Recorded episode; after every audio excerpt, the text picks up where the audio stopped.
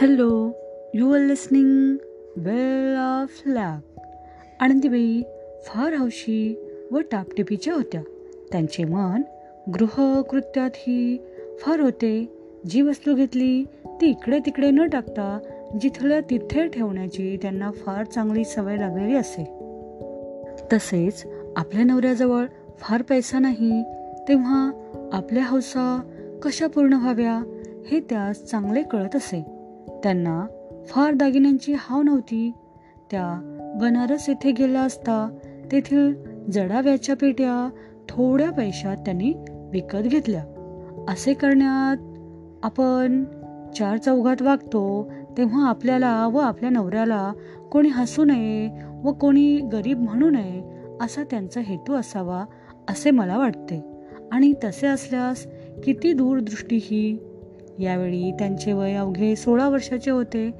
एवढ्या वयात इतका दूरवर विचार करण्याचे दिवसही नव्हते. पण आनंदीबाई बालपणापासून दूरदृष्टी व विचारी होत्या असे दिसते.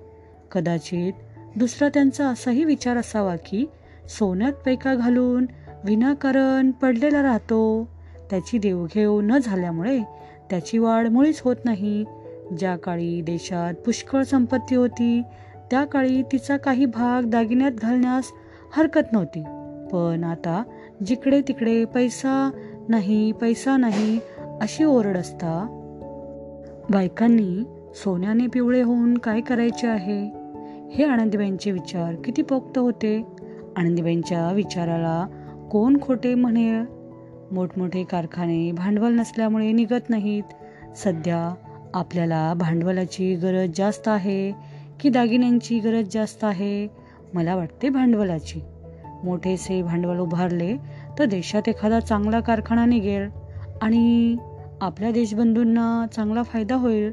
कदाचित या नफ्याच्या पैशातून दागिने करून मनाची हौसही पुरवता येईल. पण पहिल्यापासून दागिनेच करत गेले तर त्यापासून काही एक फायदा होणार नाही. उलट नुकसान मात्र होईल.